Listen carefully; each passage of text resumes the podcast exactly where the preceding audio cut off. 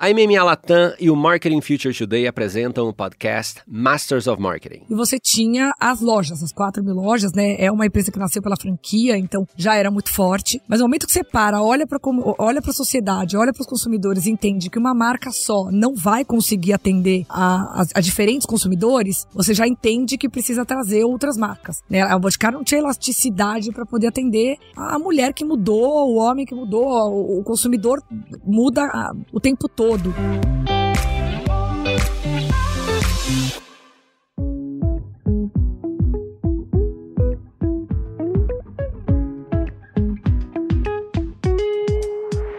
Olá pessoal, bem-vindos a mais um episódio do Masters of Marketing. Fabiano, essa série tá muito legal, a gente só tem figuraças e em especial neste episódio uma, uma, uma, companhia com muitas marcas que sempre tá muito bem representada aqui no Masters of Marketing no MMA, né? É, Grupo Boticário, Bot sempre muito bem representado, mas e dessa vez dessa vez a... tivemos a, o privilégio finalmente peguem as suas capas de chuva Por isso que a gente tá começando às 5 e meia da manhã aqui a gravar, né, Fabiana? É o que cabe na agenda aqui. Não, é como uma boa maratonista, ela madrugou. Renata Gomide, vice-presidente de consumer do Grupo Boticário, a gente vai entender, inclusive, o, o que significa. Mas, é muito obrigado, bem-vinda. Desde 2021, a gente tá aí, né? Você já participou de eventos nossos, mas o podcast em si, é, a gente sempre, as agendas não casaram, né? É, mas muito feliz de que deu certo agora. E a gente vai bater um papo aqui sobre vários assuntos envolvendo marketing, inovação, tecnologia. Pacete, é um prazer estar aqui, Fabiano, também. Estou super feliz que a gente conseguiu organizar a agenda aqui, um privilégio estar com vocês. Pacete, nosso garoto propaganda aí do Grupo Boticário, né? Estou vendo aqui seu cabelo tá mais bonito hoje. O que, que você usou, hein? Malbec? usei um Malbec esfoliante, anti-caspa, embalagem branca, com...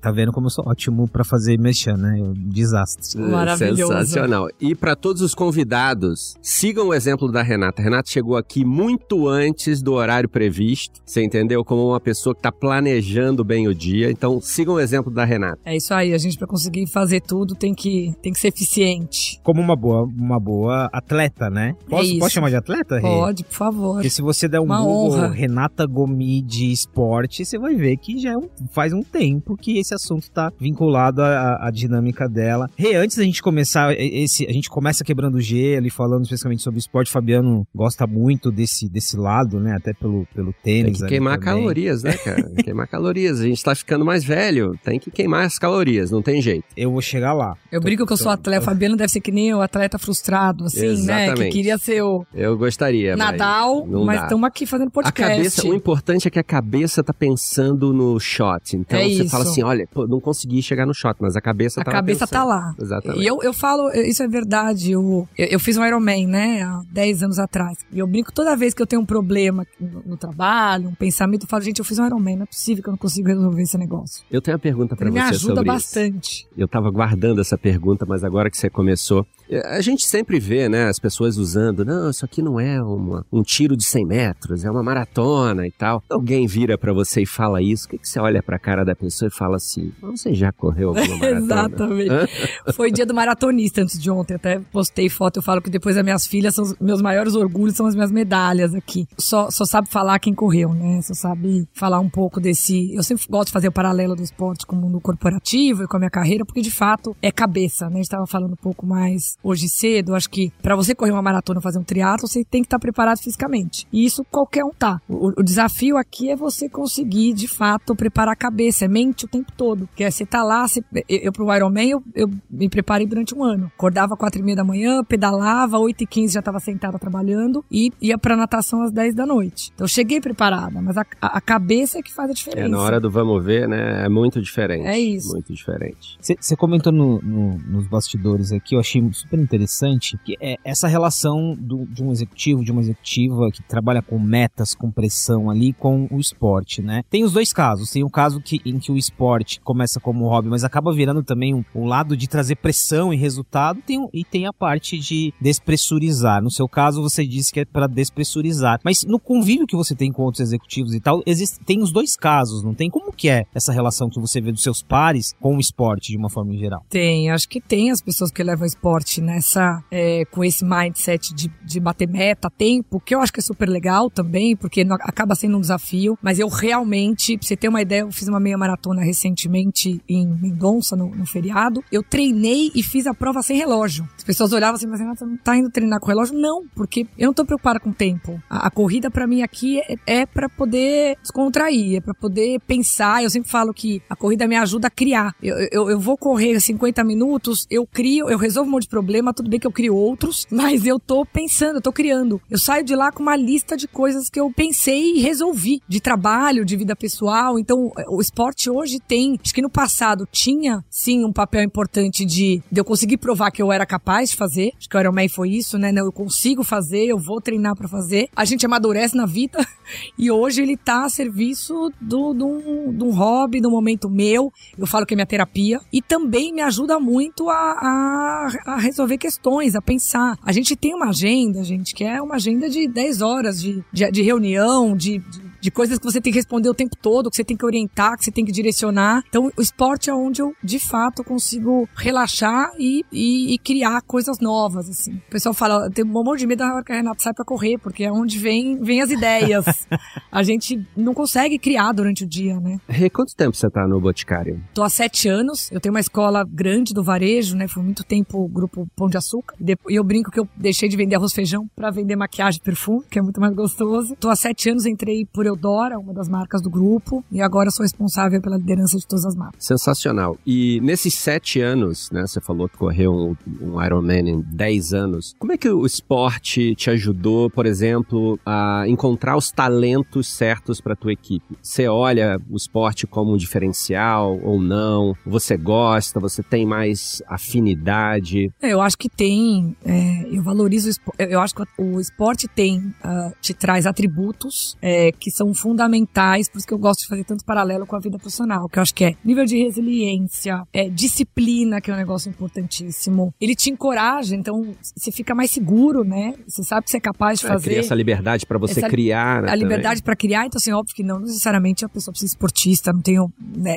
Esse não é o tema da entrevista. Sei, sei, sei. Mas eu, mas eu testo muito sobre os valores que o esporte traz e acho que ajuda muito na vida profissional das pessoas. Eu acredito muito porque é uma é um exemplo, é, né, eu vivo muito isso. Eu, eu te fiz essa pergunta. Mas não é pré-requisito. Né? É, eu te fiz essa pergunta porque a gente já teve várias, vários líderes aqui de marketing e é uma constante, né? Ah, que legal. Tanto de marketing quanto líderes gestores de empresa, você vê que o esporte, de alguma forma, mesmo que ama, de forma Amador, amadora, claro. né? Não, é, não precisa ser maratona. Né? Exatamente. Né? Toca as pessoas de forma positiva, libera a endorfina, faz com que a pessoa seja mais criativa, faz com que a pessoa tenha uma produtividade maior se conecte nisso. mais com as outras pessoas na equipe. Então eu sempre faço essa pergunta porque eu acho que no final do dia o nosso papel fundamental aqui como comunidade, é, nesse podcast ou nos nossos eventos, é sempre encontrar aquele fio que interliga todos os líderes, né? Que eu acho que isso é muito poderoso. No final é, eu dia. acredito bastante que o esporte tem uma potência gigantesca de fazer, de trazer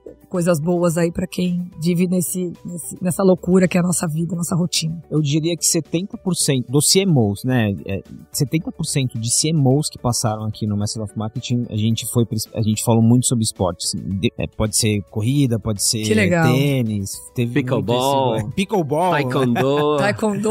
É, eu falo sempre pro time que eu acho que é, o, o, indivíduo precisa achar qual é essa válvula de escape. A minha é o esporte. Pode ser outra, pode ser música, né? Tem, acho que várias coisas super interessantes, legais, assim. Pode ser game, né, Pacete, assim. Acho que tem, o importante é você entender o que que te, o que que te traz de ferramenta mesmo para você conseguir achar esse, essa sua válvula de escape aqui, porque a rotina é puxada, gente. É, e, e numa outra definição também, a, a, vida ela não se resume a trabalho, né? Esse é o Tem, ponto. Existem outras coisas. Acho que é, é, muito comum, às vezes, você, você se depara com a situação do tipo, não tem um hobby, é né? Isso. Você, naquele momento que você para pra refletir sobre a vida, muita gente é, acaba passando por isso, né? Qual é o meu hobby? O que, que eu faço além do trabalho? Então, essa é uma reflexão importante. Eu gosto de, só pra fechar isso, eu gosto de falar pro time assim, que é um pensamento meu, né? Não terceirize sua felicidade, não terceirize seu, sua composição. Tem um, uma, uma responsabilidade grande, obviamente, da empresa, de dar as ferramentas, do líder, mas a responsabilidade de conseguir encaixar um esporte, de organizar sua agenda, de fazer isso de uma maneira que faça sentido, é individual, né? Então,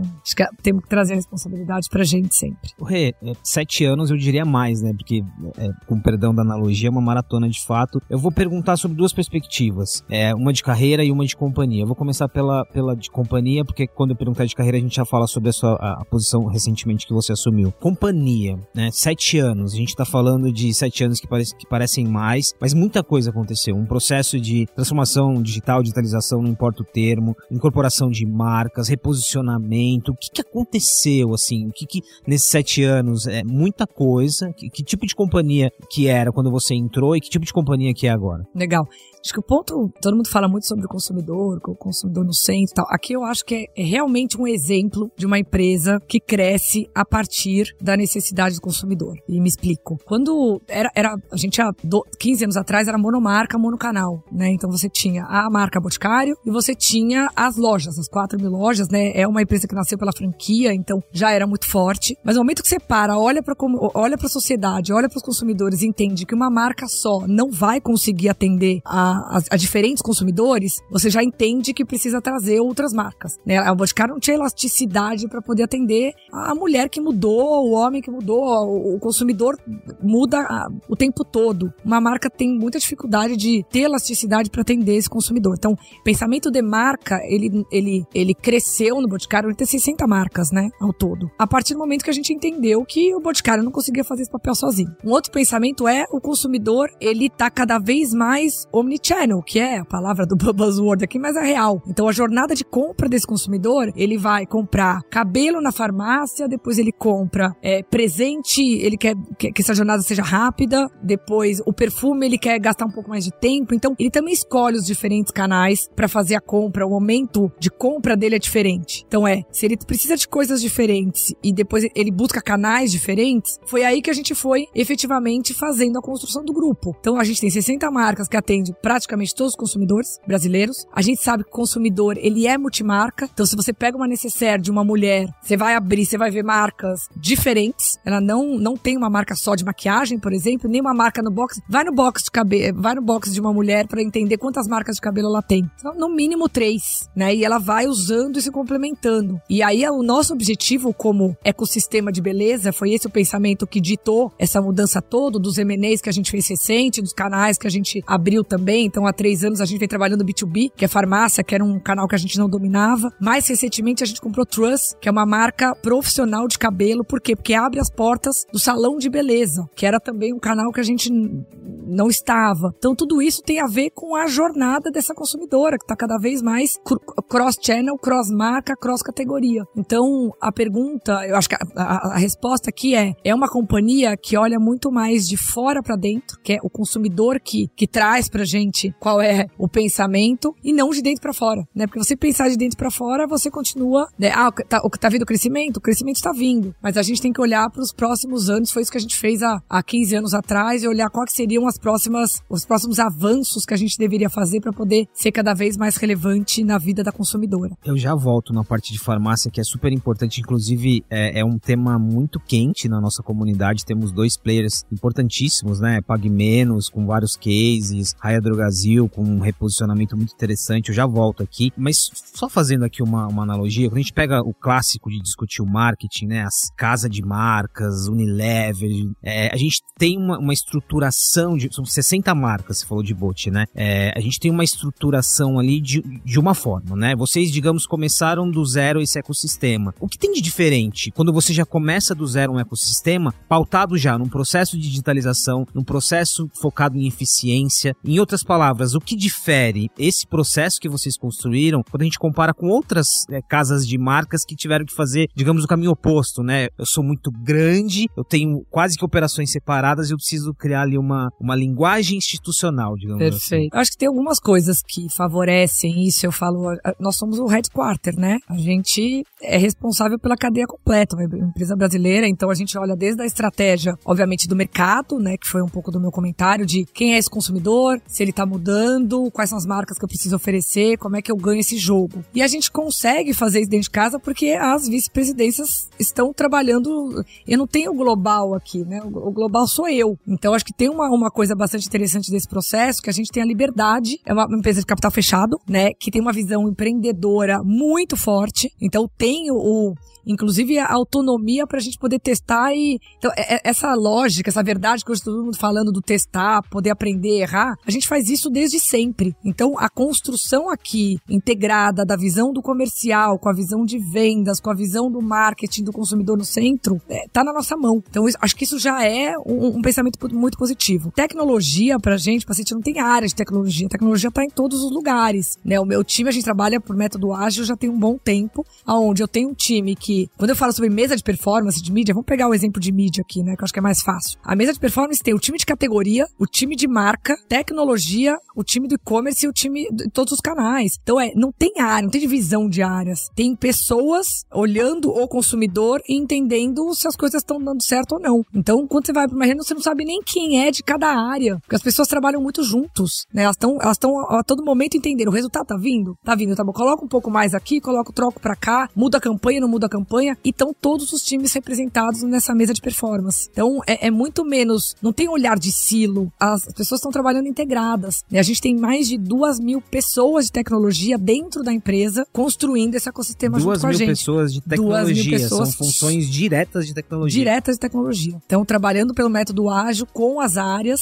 Eu, eu falei para você recentemente, né? A gente integrou CRM mídia, porque não existe a, a, o olhar de CRM atuando na jornada CRM e mídia separado. É, o, é a jornada do consumidor. A partir do momento que eu entendo que o consumidor tem uma jornada e a gente dá serviço dela, é, o jogo muda completamente na forma de atuar. Porque se eu tô, se eu tô ativando esse consumidor através de uma ferramenta é, de mídia, uma atuação de mídia, isso não dá certo, eu venho com CRM. Então, só que eu tô olhando a jornada do consumidor, eu não tô olhando a disciplina, né? Antes, acho que, que, que as empresas trabalhavam sobre, acho que até hoje em dia você vai em muitas empresas ainda que é por disciplina. Aqui não é por disciplina, é de fora para dentro. É o consumidor que dita a regra. É ele que me fala se ele está satisfeito, o que, que eu posso oferecer mais. E aí a gente está falando muito sobre inteligência artificial. É, ela é um, é um meio, ela, ela me ajuda a ser mais assertiva. Qual é a cesta que eu tenho que oferecer pro paciente? O que, que eu tenho que oferecer para ele? É cabelo, e aí muito olhar preditivo, né? Se o paciente que compra, compra comigo cabelo, qual que é a predisposição dele de comprar perfume? E aí eu tô com tecnologia embarcada o tempo todo para me dizer o que, que qual é o, a next best offer para oferecer aí nessa, nessa cesta pro paciente. Inteligência artificial aqui não é novidade. Não é novidade, a gente tá na onda agora, né, da inteligência artificial. Acho que a gente faz isso com bastante cautela, né, com, com um olhar muito forte aqui de proteção de dado, de informação, mas a gente trabalha com inteligência artificial há anos. Uma empresa que tem 60 marcas, que é multicanal, multicategoria, você imagina fazer a previsão de demanda de um produto de Ciage que tá em todos os canais. O que, que eu mando para farmácia? O que, que eu mando para loja? O que, que eu mando para venda direta? Se eu não tenho inteligência artificial aqui já operando, eu não consigo ser assertivo. Pensa que eu tô com CDs que estão na Bahia e eu tenho uma farmácia que tá em São Paulo. Quantos, quantas unidades de Ciage tem que ir para farmácia? É inteligência artificial na veia aqui. Uma outra coisa é CRM. Então isso que eu te falei sobre oferecer a melhor oferta para cada um da, da, da minha base de consumidor, que é gigantesca, é a inteligência artificial que está me ajudando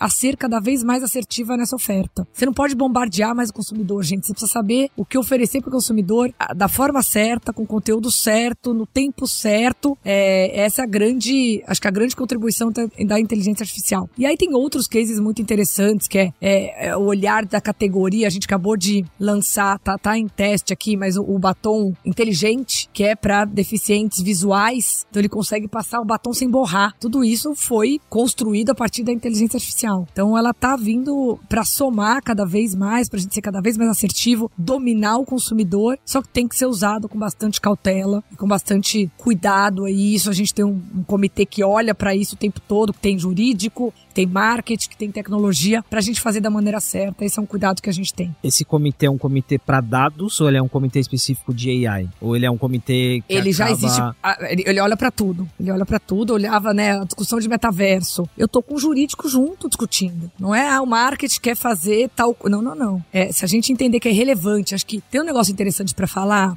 dessas tecnologias, a gente fala bastante sobre isso, né, paciente eu e você, que é a gente só faz se tiver valor pro consumidor. A gente tem que tomar um cuidado enorme de sair, porque às vezes as pessoas confundem a tecnologia como fim. Ela é um meio. Se tem valor pro consumidor, ela faz sentido. Se não tem, putz, é, é, é perder tempo aqui. A partir do momento que a gente entende que isso vai ajudar a gente ou a reduzir fricção, né? É, então eu vou, eu, o consumidor tá indo na loja. 70% das lojas agora, o empoderamento da, da compra tá na mão da, da atendente, não tá na fila, não tem fila de caixa mais. Isso é tecnologia. E por quê? Porque tem valor para o consumidor. Ele não quer ficar esperando na fila do caixa. E ele quer chegar lá e entender qual é o produto para ele. Isso tá na mão da, da atendente e eu tô conseguindo empoderar essa atendente com o que, que ela tem que oferecer pro paciente. Então eu reduzo fricção e aumento a assertividade, né? Que é te oferecer o que faz sentido na sua jornada. Que eu vou oferecer pro Fabiano diferente do que eu ofereço para você. Então você tem uma experiência de compra muito melhor e você reduz fricção. Isso é tecnologia, mas isso tem a ver com valor para o consumidor. Se a gente começa a falar de ah, tecnologia para fazer tal coisa, tem valor? Tem, então a gente vai olhar. Não tem valor, a gente atira. E aí entra depois esse comitê multifuncional, que é o jurídico precisa entender de fato se eu estou conseguindo proteger os dados desse consumidor. Se não tiver, a gente também recua. Então é. é Uma coisa muito louca, né? Porque é, a gente está tendo um verdadeiro masterclass e, e o fato é muito simples. Você tem tanto conhecimento sobre o que você fala que acho que se parasse o episódio aqui agora, tava todo mundo feliz, né? Mas aí eu fiquei pensando numa coisa. Falei, bom, vou aproveitar que a Rita aqui, ela entende tanto de varejo assim, muitos e muitos anos. E eu, eu tenho uma dúvida, porque a gente monitora uns dois, três anos essa tendência de retail media. E aí eu fico pensando, pô, 4 mil lojas, não é possível que algum dia ela não sentou com o time dela e falou assim: pessoal, um dia gente vai ser a mídia, né? É, eu nem sei se tinha essa pergunta aí no roteiro, porque o meu papel aqui é não seguir o roteiro. Mas eu fiquei pensando, falei, cara, calma aí, deixa eu perguntar para a Rê, porque ela é uma especialista nisso, que tem o foco no consumidor, o foco obsessivo no consumidor. Tem uma outra empresa que faz isso muito bem, a tal de Amazon, né? Tá dando certo, mais ou menos certo. Então, eu fico pensando, falei, cara, se ela tá tão obsessiva assim pelo consumidor e tem um footprint de gente entrando em 4 mil lojas e e-commerce e tudo isso, o que, que ela vai fazer? Como é que ela olha isso? É estratégico? Não é? É, é historinha para boi dormir? É, com a palavra, com a palavra você aí. Ó, oh, eu vou falar que eu sou uma eterna aprendiz. Eu acho que um, do, um dos pontos do sucesso do grupo é que a gente tem a humildade de estar tá cada dia se desafiando o tempo todo, querendo entender, estudar, ir no nível de profundidade, de fato, com bastante sofisticação, né, em relação ao conhecimento das coisas. E então vou trazer minha visão atual. Pode ser que daqui a um ano a gente esteja é, falando sobre, nenhum, né? sobre vai evoluindo, vai mudando.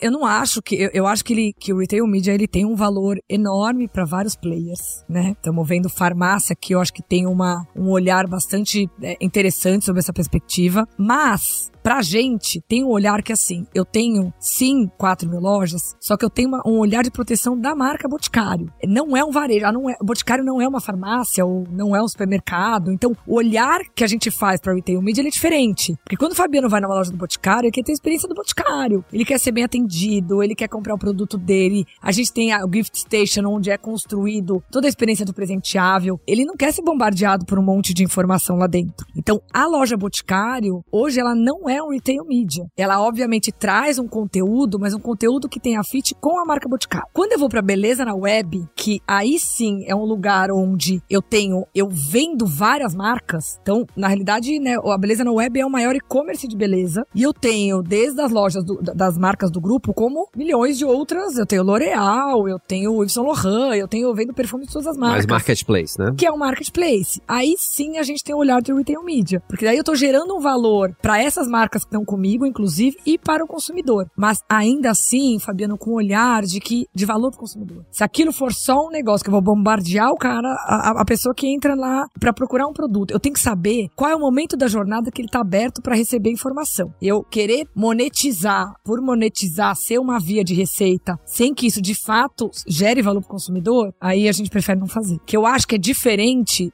por exemplo, se eu trabalhasse numa, numa farmácia, até se eu tivesse um pão de açúcar, o meu olhar para o retail media seria diferente. É, sim, eu teria que estar tá sempre super antenado a qual é o momento que eu ofereço isso para o consumidor. Para mim, isso é premissa, mas claro que você tem um, uma possibilidade de fazer o retail media de uma outra maneira, né? E o retail media, eu brinco que também é uma coisa que a gente fala nova, mas a gente já fazia há muito tempo. Sim, sim. Né? Há, anos que você usa o ponto de venda para monetizar para a indústria, né? Lá no Buscar a gente tinha, no, no Pão de Açúcar, tinha milhões de pacotes com a indústria para poder oferecer isso e oferecer todos os nossos touch points na loja. E E, e, acho que isso é o retail media hoje com muito mais possibilidade de fazer diferente. Mas a, a, loja Boticário não tem esse papel, né? A loja Boticário tem que oferecer a melhor experiência de compra das marcas do Boticário para o consumidor. BLZ, beleza na web, pode explorar muito mais o olhar do retail media aqui. E aí assim a gente está nessa jornada. Eu tô com o BLZ aberto aqui, inclusive tem outras categorias. Exato.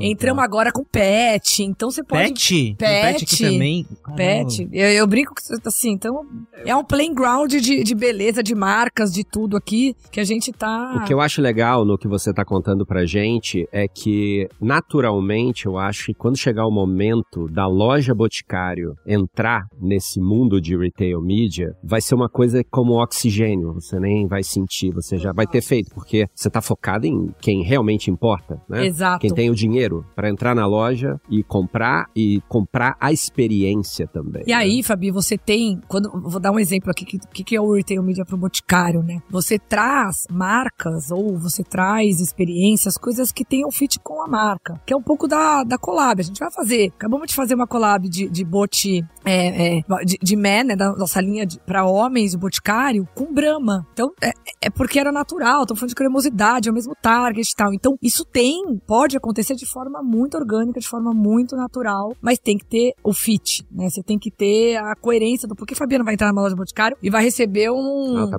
perfeito, uma tá informação perfeito. aqui de Brahma, né? Perfeito.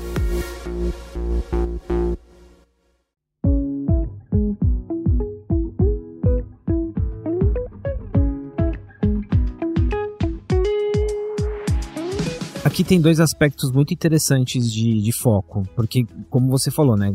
Falar de consumidor no centro não é algo novo, mas quando você, é, você coloca isso na mesa, a, a, decisão entre uma nova receita, né? No caso de retail media, e não prejudicar uma experiência, é isso. Na prática, é, é o consumidor está no centro aqui. E a questão de marca também, né? Isso também é muito interessante. Qual é o limite aqui para eu não prejudicar a, a minha experiência de marcas, estratégias que eu tenho como marca. Isso, isso é, acho que são exemplos muito, muito claros. Hey, só para a gente continuar em, com inteligência artificial, tá muito acoplado, né? Retail media, inteligência artificial, novas possibilidades de receitas aqui. Você deu exemplos ali de AI no, no ponto de vista operacional, de um ponto de vista interno, até do ponto de vista de, de eficiência para olhar para ofertas assertivas para o próprio consumidor. E aí tem uma outra camada da, da inteligência artificial, e quando a gente fala de AI generativa, estamos falando mais mais disso agora por causa do chat GPT, obviamente, mas a gente vai para uma camada ali que é, é, o que as pessoas olham além do operacional de uma companhia, né? Então é o que eu consigo materializar, né? Talvez uma campanha ou um produto na loja. Esse lado da AI que a gente conheceu pelos chatbots, por exemplo, que no início foram bem ali, né? Que as pessoas falam, meu Deus do céu, eu quero falar com um humano novamente porque não tá dando certo. Chato demais. Né? Os,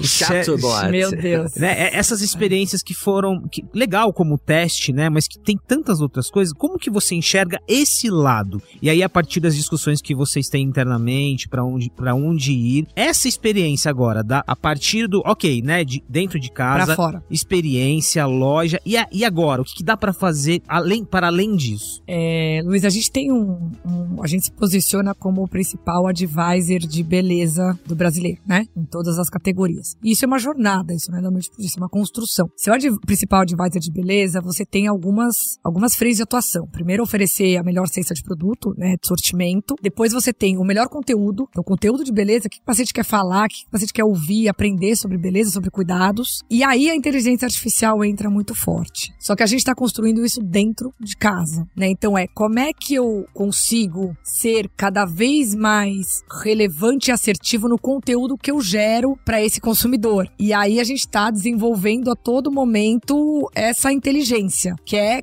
capturar a melhor informação e conseguir passar é, para esses consumidores. De novo, acho que o GPT a gente está atuando ainda no olhar de dentro, a gente desenvolve sim coisas internas, mas a gente está colocando para fora ainda porque tem uma série de questões que a gente está discutindo. A gente não vai colocar para fora alguma coisa que ainda tem questões a serem discutidas sobre legislação, sobre proteção de dados, sobre pasteurização de marca. Eu vou te dar um exemplo aqui. É, a hora que você cria uma campanha, você tem que tomar muito cuidado porque se todo mundo eu crio a campanha dessa forma, vai estar tá todo mundo com a mesma imagem. Então, é, as nossas marcas têm identidades muito fortes. Então, eu, eu preciso garantir que a imagem que eu coloco para fora, tava vendo isso discutindo umas outras marcas que eu tava vendo, assim, ah, não, agora eu tô fazendo a minha a imagem que vai para minha campanha é, eu vou lá, digito, tal, agora eu coloco tudo lá, não precisa nem de agência. Gente, então, e o risco que isso tem de ficar pasteurizado? As imagens iguais de todas as marcas. E, e como é que você faz a questão da proteção da informação? Como é que você coloca os, o dado da empresa para fora? Alguém tá, tá conseguindo capturar toda a sua inteligência. Então, tem uma série de coisas que a gente tá discutindo que a gente não vai usar se isso não fizer muito sentido, se a gente não conseguir responder todas essas perguntas. De novo, muito do que a gente tem construído de tecnologia, a gente está construindo dentro de casa. Acho que esse é um, é um ponto bem importante. Estava lá com o Google discutindo, eles estão trazendo um monte de ferramenta, super legal, a gente vai testar, vai fazer, mas tem um olhar bastante interno nosso de como é que a gente faz isso da maneira correta. É, é interessante essa o que você falou da pasteurização, porque eu estava refletindo isso por causa da, da, da, greve agora dos roteiristas e diretores de Hollywood. Eu tenho, eu tenho os dois lados, né? Eu tenho um lado otimista em relação a AI e tenho um lado dos pontos de, de, preocupação. De, de preocupação. Eu fiquei pensando, né? Pô, legal, tem aplicações legais no, no cinema e tal, mas vai chegar uma hora que eu quero assistir um filme feito por um, um ator, um ator de fato, né? Não uma. Tem, é, é essa discussão ela é muito interessante também, né? Você voltar a comer o orgânico, né? Para usar uma analogia nesse sentido, assim. É sensível, porque se todo mundo começar a usar,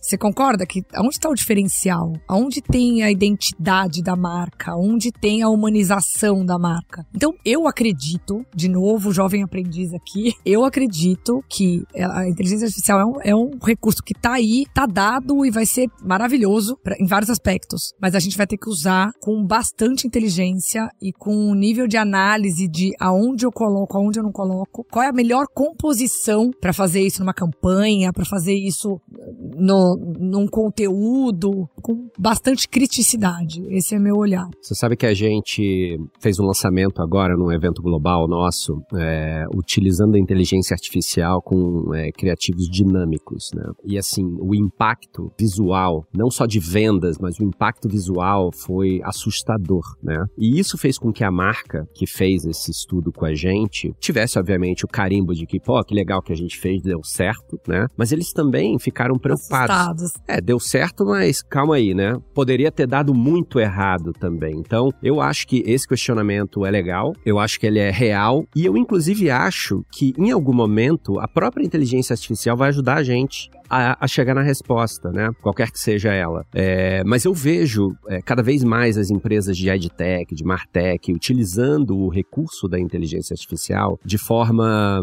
não só criativa, mas de forma mais assertiva para criar impacto de negócios, né? E no final do dia é, é, um pouco do que a gente como comunidade tem que estar tá aberto, né? Como você falou, jovem aprendiz. Você tem que testar, você tem que errar, vai errar mesmo, não tem problema nenhum. Incorpora o aprendizado. Né? Exatamente. Né? E aí eu queria te perguntar, nesse erro e acerto, como é que os teus peers ali, as outras vice-presidências ou o CEO, como é que ele olha para isso, né? Porque se ele olha de uma forma positiva, é ótimo, facilita o seu trabalho. Se não, é, não, olha, a gente tem que olhar de uma forma um pouco mais conservadora e tal. Eu acho que eu já sei a sua resposta, mas eu queria ouvir ela. Eu brinco que tem que segurar a gente, porque no fim a gente, acho que parte sempre de um ambiente mesmo de segurança para as pessoas, né? Segurança psicológica mesmo, né? Entre primeiro entre a gente. Aqui, aqui é muito walk the talk. Se nós líderes, né? Então, Fernando Modé é o presidente, os vice-presidentes não tem, não exercem isso no dia a dia, não tem como você fazer é, isso virar cultura. Então, acho que a gente tem exemplos, é,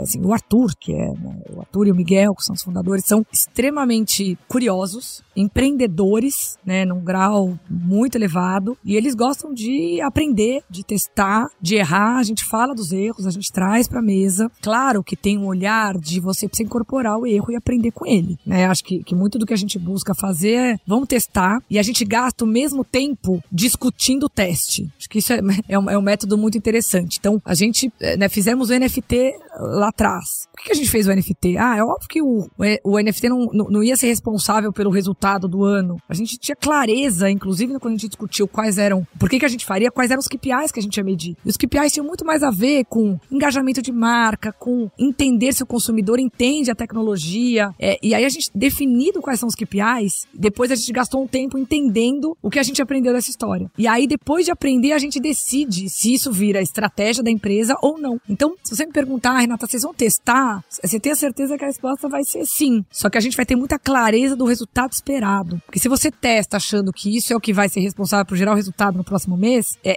se não está muito combinado quais são os KPIs que a gente vai, ter, vai acompanhar no teste, aí é onde eu acho que está o problema. Porque aí você espera, ah, não, então vamos fazer um teste, mas tem que trazer tanto de retorno financeiro. Putz, a gente já começou errado. Porque aí a gente já setou o KPI errado. Quando você vai com essa clareza, fica muito mais fácil depois de discutir. A gente pode eventualmente até chegar, olha, não rolou, não foi legal, a gente não conseguiu, tal, tira. Então, também ter agilidade na, na, na decisão depois, o que, que faz com isso, também é interessante. Só que isso é um processo natural, isso entra no processo da companhia. Então, os times já sabem, vamos acertar, vamos testar aqui, esses são os KPIs. Deu certo, não deu certo, incorpora ou não incorpora, deixa de lado. E aí, o incorporar tem muito mais a ver com valor, que não necessariamente o valor é o resultado financeiro. O valor pode ser construção de marca, conexão com o consumidor, é, e aí é o KPI que você tem que escolher no teste. Então é uma coisa bastante natural pra gente, a gente fala disso, e aí é a liderança que tem que falar. É, criação de cultura tem que vir de cima e, e as pessoas precisam ter a segurança de chegar numa reunião e falar, gente, deu ruim, não funcionou, esse lançamento não deu certo. Tudo bem, não deu certo por quê? Por causa disso, disso, disso. Então tá, bora construir outra,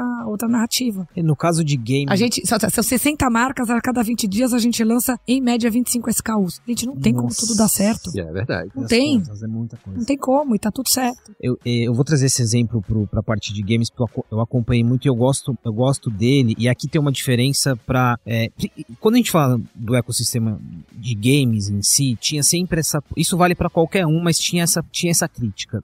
Essa marca tá fazendo isso simplesmente porque é moda, é hype, você chega, você vai e é isso. Ok. É, tem um problema em fazer dessa forma, mas não tem problema testar. E o testar passa por isso. Tá bom, você chegou até aquela comunidade, você entrou ali, mas você tá fazendo algo, digamos, nobre, né? Você pegou dados, métricas. Isso aconteceu quando vocês fizeram uma experiência com a Vaquin Life, né? Entraram numa plataforma, colocaram uma loja. É um case muito simples. Ele é simples do ponto de vista de execução. Ele não tem nada wall. É, é simples. É a réplica de uma loja. E a partir daí vocês é, pegaram informações, entenderam esse público e isso desagou num projeto, numa plataforma é, de endosso aos esportes femininos e tal, tal, tal. Então, acho que aqui, isso aqui vale para qualquer marca, para qualquer discussão. Tem uma diferença entre o que é espuma e tem uma diferença entre o que você faz para testar e para transformar isso em algo que pode se tornar outra coisa, em algo que pode continuar e em algo que pode não continuar. Perfeito, paciente. Um exemplo para mim é, é, games pra gente é estratégia. Porque por que estratégia? Porque tem uma comunidade. Eu vou buscar a marca mais amada pelo game. Eu estou falando com o meu target. Então não é é, é, é um espaço assim de mídia, é um espaço de conversa conversa, é um espaço onde a, gente, onde a gente aprende. Então, game pra gente é estratégia. A gente começou há 4, 5 anos atrás e a gente vem incrementando a estratégia e aprendendo com a comunidade, né? Então, acho que é esse olhar humilde de entender qual é o next step da nossa conversa em game tem a ver com aprendizado. Então, eu tenho uma comunidade que eu tô trabalhando, entendendo e, e respondendo a ela o tempo todo. É, e aí tem um olhar também da, da, de inclusão, né? A discussão da mulher no game. A gente somos uma marca que com target majoritariamente feminino aqui, né? Que tá lá ajudando mulheres nessa jornada toda. Quando eu vou para NFT, vou fazer um paralelo que eu acho que é bem interessante. A gente testou, foi super rico. Se você me perguntar, putz, hoje você tá, né, você tá incorporando isso na sua estratégia? Ainda não, porque a gente ainda precisa entender como, como lidar. Então, para mim, tem dois exemplos muito claros aqui. É, NFT, a gente tá,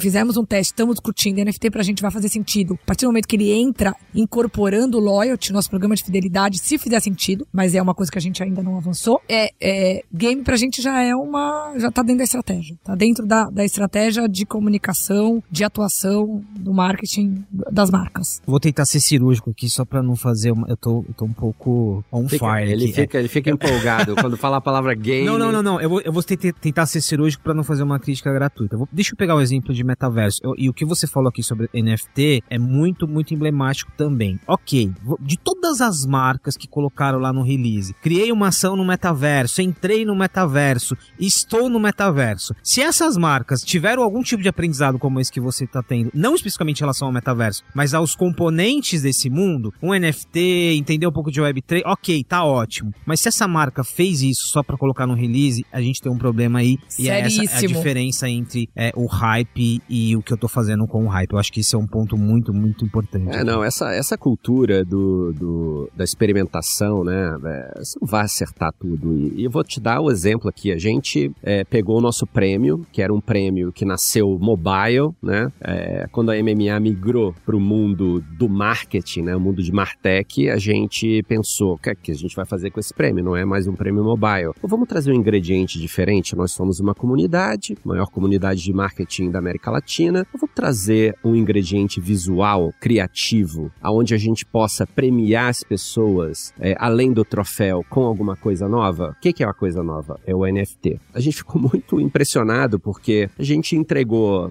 no evento do ano passado no Innovate mais de 300 NFTs para as pessoas que estavam no evento, ou seja, teve algum tipo de aderência. A gente entregou, todos os ganhadores ganharam o seu NFT junto ao seu troféu e as pessoas que participaram dos cases também quiseram seus NFTs, ou seja, no final do dia é, não é sobre o NFT, não é sobre o metaverso, é sobre o que que você vai usar aquele shining object para criar o relacionamento de longo prazo com o teu consumidor. Volta aqui pro consumidor sempre. Fabi, esse que é o exemplo quando eu falo do NFT. Ele, se ele não tiver atrelado à estratégia de loyalty, a nossa estratégia de loyalty do programa de fidelidade, ele fica frágil, né? Então é, é muito mais sobre como o que você precisa oferecer, como oferecer num pensamento de longo prazo, e não simplesmente um, um para colocar no release, né? Isso, para colocar no release. é... Até porque, gente, não cola mais, né? Tá difícil. É, e aí, e aí aqui, e aqui, e aí agora do lado jornalista aqui e, e, e, o que eu falei, né? Eu não vejo o bot, é, o, o bot como uma empresa de beleza em si como tecnologia. E aqui tem um alinhamento de marca com comunicação também, né? Que são coisas que andam juntas e é importante a gente trabalhar esse lado porque tá muito complicado. O macete tá ácido hoje. pois é, tá, ele tá afiado. Temos né? um bem problema. Na minha, bem na minha vez, não, é né, Fabiano? Nós temos um problema. O nosso tempo acabou. Eu não, eu não tô com vontade de parar. Tá muito legal. Eu espero que você esteja gostando. Mas eu vou, eu vou fechar com aquela parte de carreira que eu tinha comentado. Vamos, só vou falar que vocês vão ter que me convidar de novo. De novo. tô sabendo que. No estúdio novo. Já vou falar novo. que tô sabendo que tem um estúdio novo vindo aí. Eu quero, quero, quero ir pra lá também. E tá bonito, hein? Tá bonito. Tá lindo. Vi em primeira mão, né, Fabiano? Ela viu em primeira mão. Gente, ficou pronto. Que arquiteto maravilhoso. Ficou pronto esse. ontem à noite. Aí eu tava com um vídeo ah, aqui, mostrei pra ah. ela antes. Vou te mostrar estão, agora. Vocês estão chique, hein? Bom, Rê, falando nesses sete anos, vários movimentos aí de carreira. Recentemente, VP de Consumer. E, eu, e depois de toda essa conversa, a gente começa. A gente entende um pouco o que é isso, mas em outras palavras, eu queria que você falasse um pouco de fato o que, que aconteceu, que cadeira é essa. E aí já juntar aqui aquela pergunta que a gente sempre faz, mas eu vou fazer de forma diferente. Você sempre acompanhou as discussões que a gente fazia sobre CMOs, né? Lá na época que a Mondelez tirou o CMO e agora o marketing tá lá com o negócio. Ah, o CMO perdeu a relevância. Ah, voltou ao poder de CMO. Essas discussões elas são interessantes, tanto como também são é, estão num recorte específico. Mas agora aqui, eu tenho estudado vários movimentos nesse sentido, a gente tem uma executiva de marketing na essência, com um nível de responsabilidade aqui de outras disciplinas muito, muito estratégicas. Né? Eu diria, de uma forma superficial, uma CMO que, que,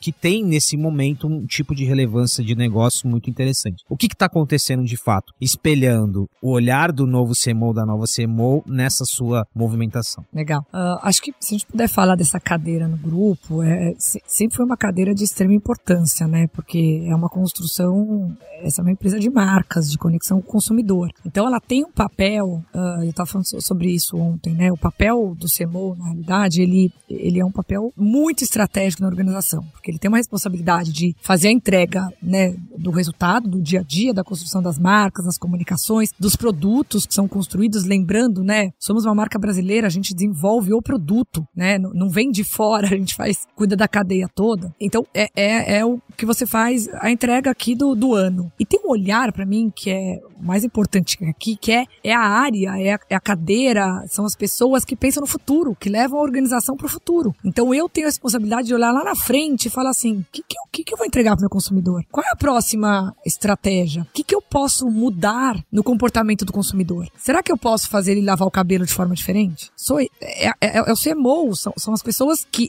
representam o consumidor dentro da organização. Quais são as, as tendências, quais são as novas tendências do mercado de beleza? O que, que vem pela frente? Então a gente precisa não só tentar é, é, fazer um, trabalho de mapear isso olhando para o futuro, mas mais do que isso, criar novas tendências, criar novos comportamentos. Então, a, a, a, o papel do CMO ele, é estratégico num grau de desenhar o futuro da organização. É, é só isso. Então a gente precisa garantir o dia a dia, né, as melhores estratégias, entender o melhor mix de mídia, de produto, as categorias, criar as collabs. Então tem um desenho aqui, mas eu tô com o meu time de marketing estratégico, que é uma das diretorias que estão dentro da minha, né, da minha vice-presidência, que é que tá olhando os próximos cinco anos. E tá olhando o que que daqui cinco... Ele tava discutindo, eu tenho uma agenda hoje à tarde para discutir pipeline de 26, 2026. Então, o CMO tem uma responsabilidade, ele é, ele é o consumidor dentro da empresa e é ele quem tem que desenhar as próximas apostas da marca, né, da, da do negócio, né, porque não existe marca e negócio, é uma coisa só, né, então, do negócio, da marca, dos próximos 5, 10 anos. Então, de forma bastante resumida,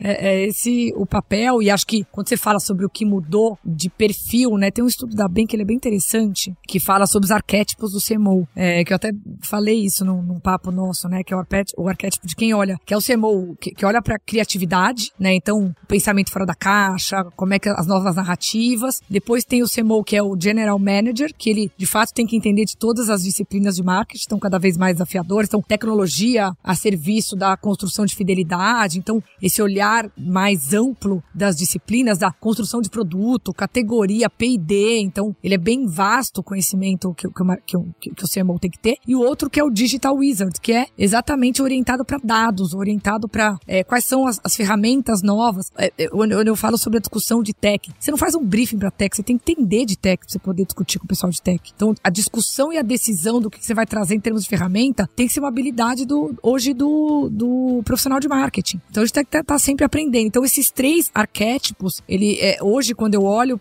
e, e, a, e avalio os meus diretores de marketing, eu estou olhando para esses, esses três, essas três habilidades, essas três competências. Elas não são fáceis, por isso que eu falo que o marqueteiro tem que aprender, continuar aprendendo, porque né, há 10 anos atrás você não precisava disso. Agora, realmente, você tem que ampliar muito mais o seu conhecimento. O que, é um conteúdo relevante para você nesse contexto de aprendizado? É, um, é técnico, é inspiracional? Agora, olhando para sua agenda assim, de, de aprendizado. De aprendizado, ele tem um pouco de tudo. Eu fui aprender tecnologia, eu fui entender, fui fazer curso de tecnologia na essência, para poder conseguir discutir. Em que, em que nível? Tipo, programar? Ou um nível assim, um, um nível não tão técnico? O, o, programar também. Eu brincava com o Daniel, o Daniel que você conhece, que é o VP de Tech. Ele falou, Renata, você precisa aprender a programar. É, foi essa discussão que a gente teve há cinco anos atrás. Então, claro que, putz, hoje não é, eu, eu, tenho, né, tenho um time de tech que tá lá no nível mais granular, mas discutir Martech, a gente discute em conjunto. Né? Discutir quais são as ferramentas, é, é o que eu falei, você não sabe mais quem é quem no time, porque a gente precisa conseguir entender da tecnologia para poder entender se ela é relevante ou não. Então, acho que tem um olhar técnico, sim, mas tem um olhar. Uh, por isso que eu falo tem coisas que você entra no nível de profundidade maior, tem coisas que você vai mais no geral, né? Eu, eu, eu obviamente, tenho um olhar que é interessante, que é as, a minha busca por referências, insights, não vem só do, do conteúdo de marketing, tá? Eu vou para tudo que você puder imaginar, do, do conteúdo de beleza também, eu trabalho com beleza, mas eu vou estudar coisas que são diferentes. É, e num, eu fui agora recentemente para Roma, eu fui, o museu para mim gera insights pro meu dia a dia, então eu vejo insights em absolutamente tudo que eu, que eu leio, que eu aprendo. Livros, por exemplo, eu leio livro, eu tava lendo CEO Excellence, né, que é um livro super interessante de CEO, né, acho que essa é outra coisa também. Você nunca, eu, eu, nunca li só sobre a minha cadeira, eu, eu, eu sempre, sempre quero entender o que, que o meu CEO tá pensando. E aí, para isso, eu vou ler um livro sobre o que, que o CEO tem que aprender. Então, essa é uma característica minha. Mas aí, no final de semana, eu tô lendo um livro que é sobre romance, sobre o, o, o, é, o romance hoje em dia. Porque isso também vai me gerar um insight, eventualmente, para uma campanha de boticário. Então, eu busco referência em lugares muito diferentes. E eu brinquei que eu as pessoas, ah, você vai assistir o filme da Barbie? Eu falo, eu vou porque eu tenho duas filhas, eu acho ele importante, né? Mas eu vou como cabeça de CMO. Então, não é se eu gosto ou não gosto. Tem um monte de coisa que eu não gosto, mas que eu vou aprender, que eu vou estudar, que eu vou ver para eu poder aumentar meu repertório. Isso vale para qualquer qualquer ícone cultural pop Ex que tá qualquer tá... um. Meu, não consigo terminar, Fabiano. Termina porque eu não consigo, tá?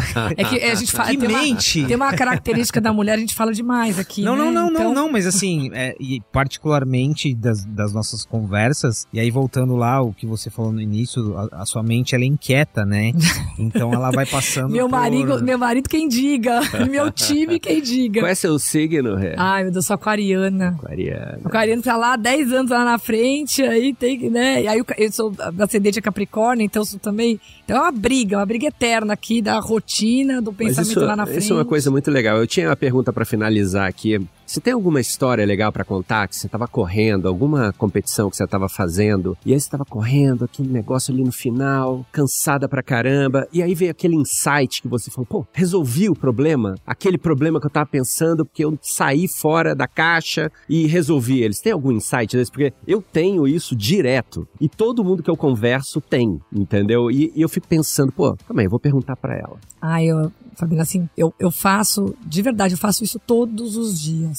Recentemente, isso aconteceu sobre uma tomada de decisão super importante de time, de pessoas, gestão de pessoas. A decisão de contratar ou não contratar. Eu decidi na corrida. Isso é muito poderoso. Gente, é uma coisa.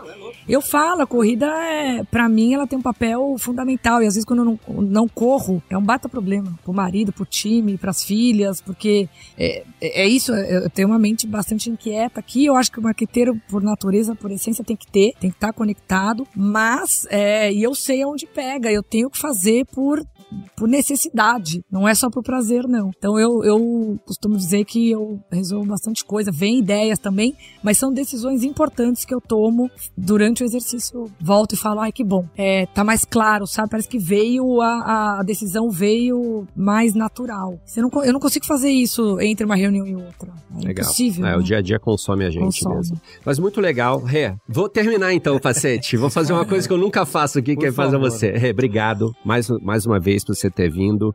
É, a gente é, certamente vai gravar outros episódios. Inclusive, eu tô, tô, até com uma ideia aqui pro, pro lugar novo, pra gente montar um negócio, porque geralmente a gente gosta de trazer lideranças da mesma empresa pra gente bater um papo e mostrar quão poderoso é, tá todo mundo na mesma página. E, enfim, a gente se vê por aí, né? Muito obrigado. Muito bom, gente, muito feliz de estar aqui com vocês. Espero o convite pro próximo. Já tô falando aqui ao vivo. A gente se vê por aí, foi, foi, foi. A gente se vê por aí, porque tem tanta coisa que a gente vai fazer nesse segundo semestre, porque certamente a gente vai se ver semana, semana que vem. Semana que vem a gente tá junto em algum evento. Hey, muito obrigado, valeu muito a pena. E eu não tô encerrando, não, tá? só tô falando como. E gostei muito do papo. É, me surpreendeu em muitos aspectos, né? Eu acho que a gente foi muito para alguns campos, principalmente da parte de tecnologia, então muito legal. E é isso. Até o próximo. Obrigada, gente.